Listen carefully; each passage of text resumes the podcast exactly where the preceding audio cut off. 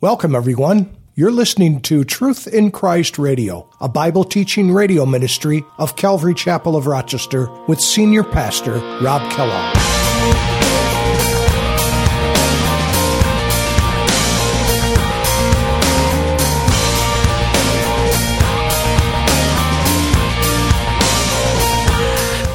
And then verse 27 finally, but there shall be no means. Notice the way he continues to reaffirm to us that there is going to be nothing, nothing by any means that will enter that defiles or causes an abomination or a lie, but only those who are written in the Lamb's book of life. I love that. We saw that earlier, and we're going to see it later in chapter 22, where he reminds us, oh, by the way, this is not going to be there all the abominable, all of the sexually immoral, all the sorcerers, which, by the way, is drug abusers. The word is pharmakeia, sorcery.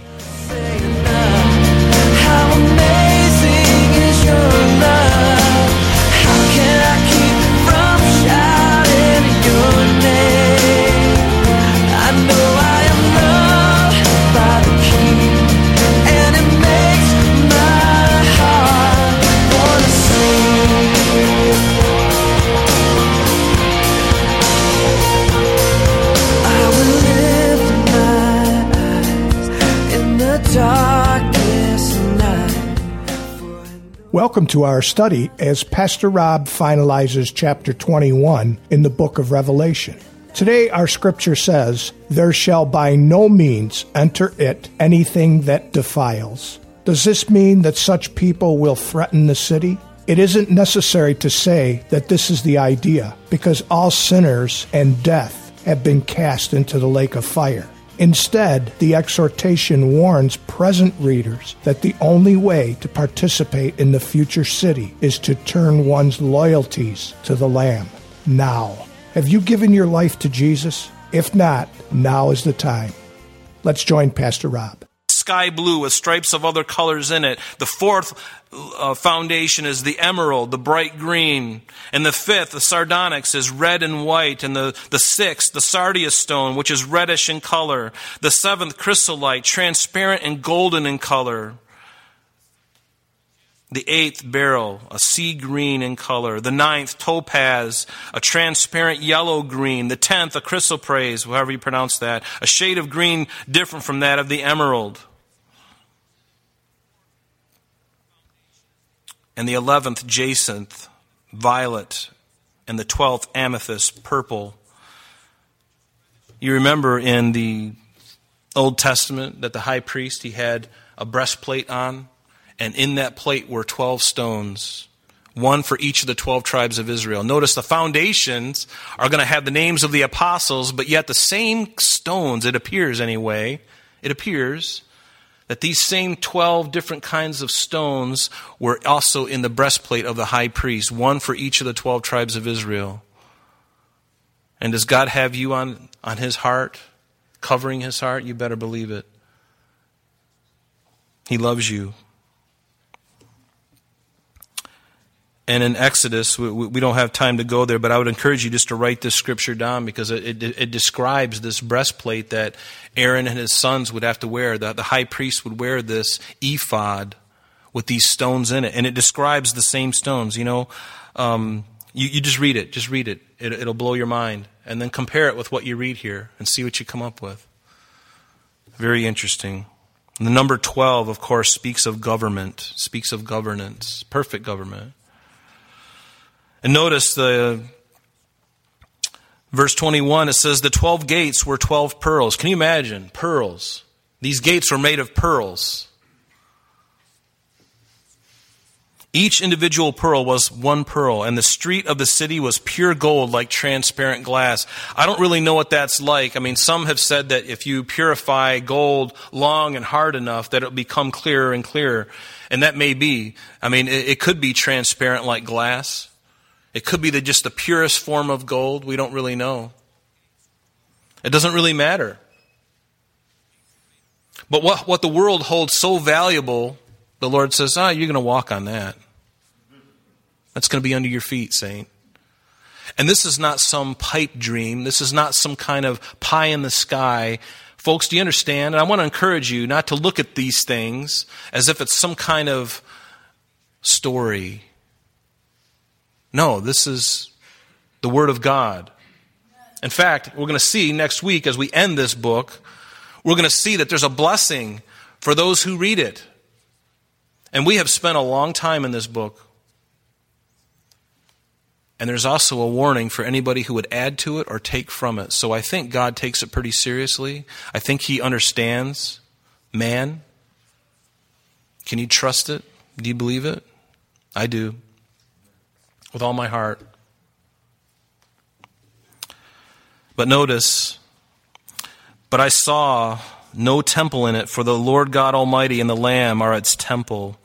No longer is a structure necessary like in the earthly Jerusalem. And even in the millennial temple, there's going to be a temple. And why is there a temple? Well, when, wherever there's a temple, it's because there's sacrifice. Remember, even in the millennial reign, there'll still be sacrifices done in memorial. And there will still be people who have the ability to come to Christ during the millennium because they will come in from the tribulation period. It's not just going to be this, you know, gate. There's going to be people who are going to come into that, and they're going to populate the earth in their in, in their in their same bodies. And there's some mystery about that, I'll be honest with you. But there will be an opportunity for people to still be born. And they will have long lives. We looked at that in detail. But this New Jerusalem will be something completely different. There'll be no longer a need for a temple because there'll be no need for any sacrifice because this is the ultimate place. This is the end of for, for the righteous. This is the eternal state. It, there's nothing after this. This is it. This is when, when, when you go to heaven, this is ultimately where you're going to be. This is where your, your friends and family members who have died in Christ, they're in glory right now, and they're going to be resurrected at the rapture, and they're going to live through the thousand year reign of Christ. And guess what? They will inhabit this place, New Jerusalem, as we will all, if you're a believer, forever. And notice how beautiful it is. God spares no expense. He doesn't need, he, he, he, can, he can call gold into existence. Do you realize that? That, that blows my mind. We fight and we kick and we spit and we have wars to gain certain precious metals and liquids like oil and gas. And God's like, it's no big deal to me. You're going to walk on glass. You're going to walk on gold. It's going to be so pure.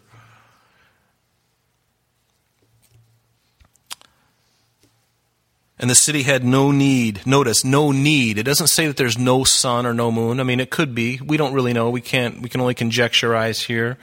But it says the city had no need, had no need of the sun or the moon to shine in it, for the glory of God illuminated. The Shekinah glory, the very brightness of God, the very brightness of Jesus in the center of that new Jerusalem is going to illuminate everything. And can you imagine? Have you been in a church? When you're, you're, you know uh, one with stained glass. You can see we're we're just flush with stained glass in this church. Got them everywhere. We we cover them up just to just to blind you from the effulgence of it because it would just blind you. We we cover them up with those panels, but behind them is just all these beautiful. No, when when the sun shines brightly through stained glass and it's just beating on it really intensely, isn't it beautiful? Isn't it glorious? And to think of the light of the Son of God at the center of this thing, and the light is going to shine through all these different layers, and it's just going to be like a, it's going to be like a prism. It's going to be incredible, incredible.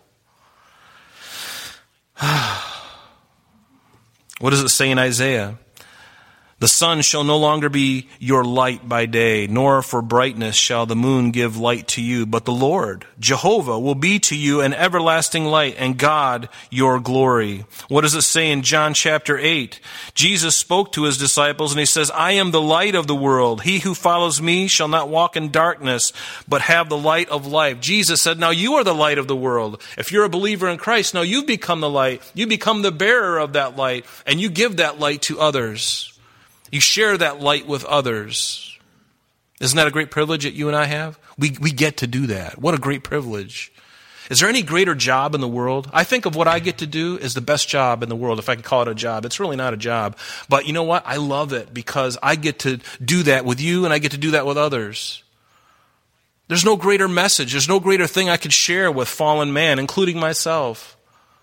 I read the Word of God. It's the best. It's the best. Is it the best? Is there any other book? I mean, is, has uh, Joan Collins or whoever she is, she written a book that's really more dynamite than this?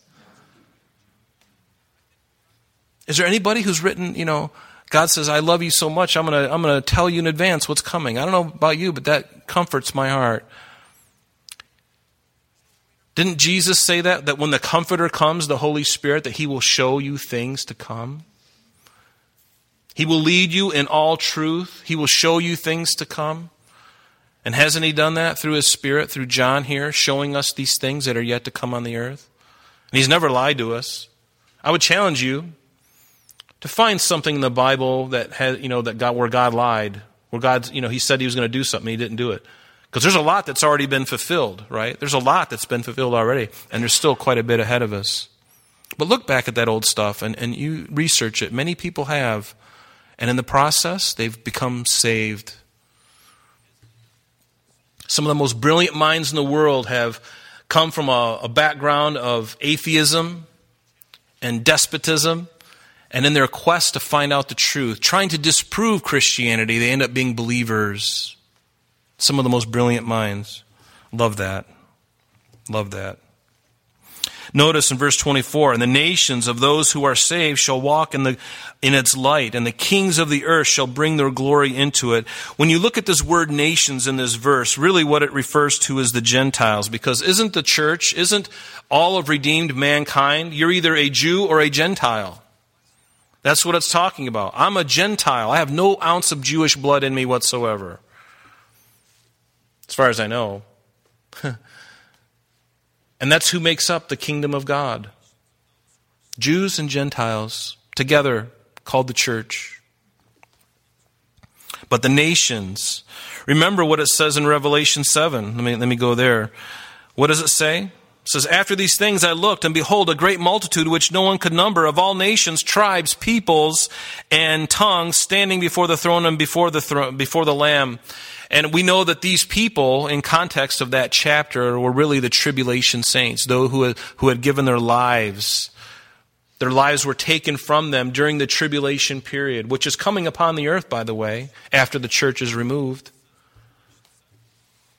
But that's who it is nations, tribes, people, all together.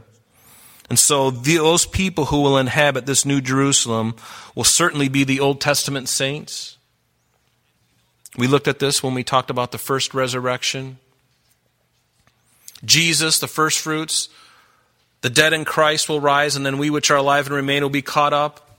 At the beginning of the millennial reign, we know at the Old Testament saints, it tells us in Daniel chapter 12, verse 2, in verse 12 that the Old Testament saints will be resurrected, and probably even those saints at the end of the millennium, they will be changed to inhabit this place. They will be changed. And notice verse 25 its gates shall not be shut at all by day, there shall be no night there. See, remember, in the millennial reign, which precedes this new heavens and the new earth and the new Jerusalem, the millennial reign, there will still be the sun, the moon that's out there right now. This same earth is still going to be. It's going to be. It's going to be different to some extent. Some of the curse will be removed, but there's still going to be a sun and moon. That same sun and moon that you see out in the in space, that same sun and moon is going to be on the earth during the millennial reign. Did you know that? Are you worried about the, the, the scientists say the sun's going to burn out and we're going to freeze to death? The moon's going to come off its kilter and the tides are going to shift and global flooding and, and it's, uh, you know, all these things. No, it's not going to happen. Is global warming going to dis, you know, dis, destroy the earth? No, not that global warming. There's coming a global warming, and it's not what they think. That'll be an interesting topic to bring up to them. Well, we believe in global warming. Yes, so do I. Can I read it to you? Can I talk to you about it? Because you don't want to go there. What do you mean? An open door. An open door. No night there. because the sun will be the light. And they shall bring, verse 26, the glory and the honor of the nations into it.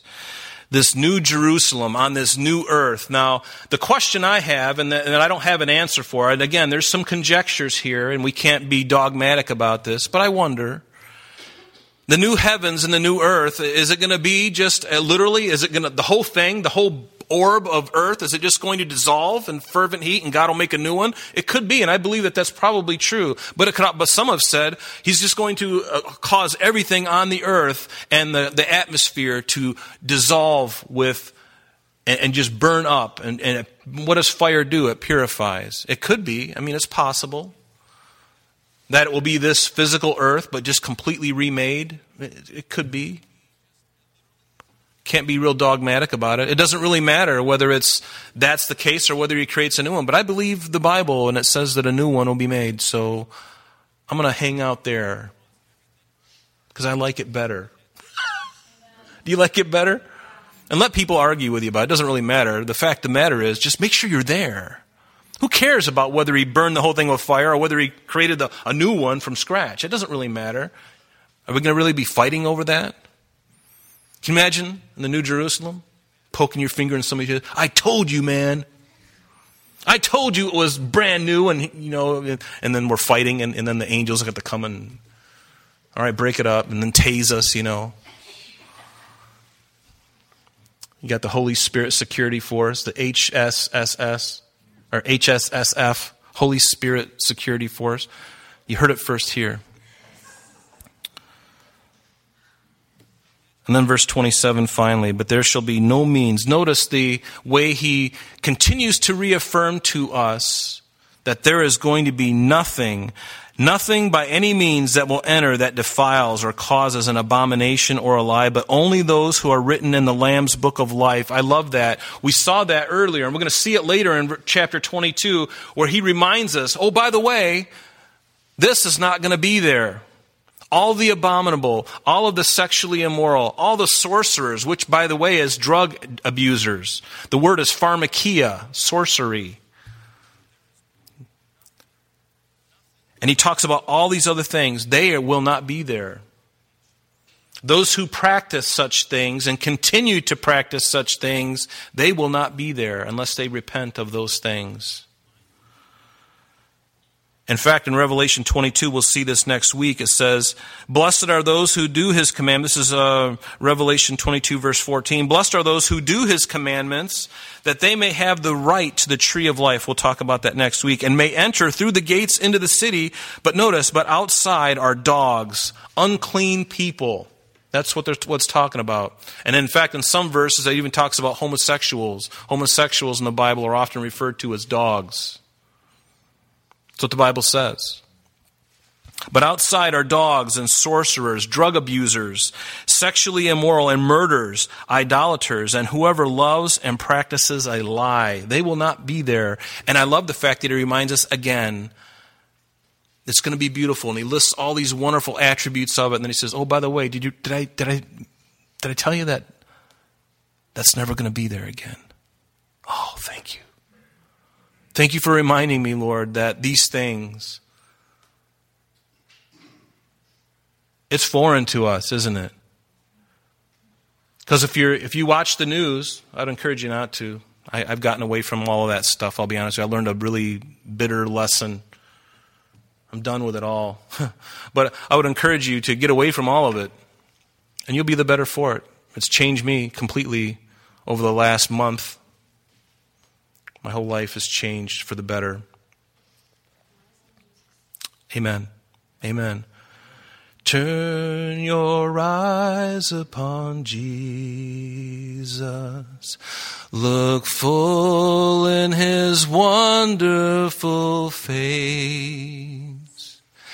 And the things of earth will grow strange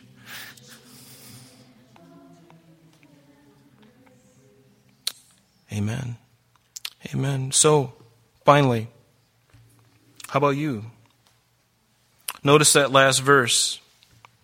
But only those whose names are written in the Lamb's book of life. Is your name written in the Lamb's book of life? If you can say wholeheartedly yes, then praise God. But if there's anything, yeah, praise God. and if you're if, if you don't think or are, are, are, a little bit ambivalent about whether you or your name is written in that Lamb's book of life, please don't leave this room today. It's too valuable. The stakes are too high and the blessing is so great. You must come to Christ today.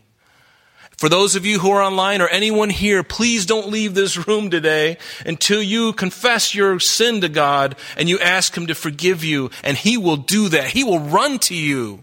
Do you understand? Like the prodigal child, as the son is walking down the street, the father sees him from afar. He runs. God wants you, He loves you. Don't waste your life do not waste your life when God has such great things in store for you. The greatest things are yet ahead for us, folks, and fix your heart on those things. Turn your heart upon Jesus. Look full in his wonderful face. And the things of earth will grow strangely dim in the light of his glory and grace. Amen? Amen. Let's stand. And listen, as you stand, if there are anyone here today who has not received Christ, I would challenge you to come down when we are dismissed. You come down or you grab somebody next to you that knows the Lord. Pray with them. Come up here, pray with me. I'd be glad to pray with you. Grab one of the elders. Grab a believer, someone that you know and hear. Grab somebody and say, Would you pray with me? I'm just not sure. And you know what? God will hear that. He will hear that. And He will confirm in your heart that you're a child of God. And until you have that assurance in your heart, even though you're not perfect, you continue asking, you continue knocking. And believe me, you don't have to knock very hard for the Lord to say, I believe you and I'm coming in. Coming into your heart and your life. You don't have to, you don't have to beg. He's running toward you. Will you accept it? Will you receive him today? And, Christian, for those of us who have known him, rededicate your life and heart to Christ. Clean the house. Go through all the doors and the rooms of darkness that you've closed up and that you've hold the keys to. Hand him the key ring and say, Lord, these are yours. I'm done. Do you want to be done? Even as a Christian, be done with those things. Amen. But seriously, one final thing. If you haven't received Christ, please, please don't leave this room until your passport is stamped for eternity. Father, we just thank you for the hope that we have, Lord, the hope in Christ. Lord, that you've shown us in your word, Lord. It is so true. It is so wonderful. And God, I pray for everyone here in earshot of me, uh, physically and, and, and uh, online, Father. I pray that you would touch every heart and Father, that you would burn a hole in our soul. Burn a hole in our soul, God. Save us to the uttermost. Cleanse us, heal us, pour out your Spirit upon us, make us effective ambassadors for you. Be glorified in and through your church here at Calvary Chapel of Rochester. We love you, Jesus, and we're so thankful for you. We look forward to hearing the trump and hearing the sound and being caught up. Forever we will be with you. And you said, Comfort one another with these words. And we are comforted. And we are blessed in Jesus' name. Amen. I'm sorry, that's all the time we have for today, but please join us next time as Pastor Rob continues our journey through the book of Revelation. Calvary Chapel of Rochester is located at 2503 Browncroft Boulevard, Rochester, New York 14625. You can reach us at our church office between 9 a.m. and 4 p.m. Monday through Friday at area code 585 586 3140. If you would like to have an audio CD of today's message mailed to you in its unedited form, simply mention today's date when contacting our church office. You can also contact us via the web by logging on to www.calvaryrochester.com. There you will be able to access a number of useful things such as information concerning our beliefs, our ministries, contact information, our location, service times, and much more. You can also download or listen to the radio and sanctuary messages free of charge from the teachings link at the top of the page. To listen to Calvary Chapel of Rochester sanctuary messages or Truth in Christ radio on your mobile device, just subscribe to both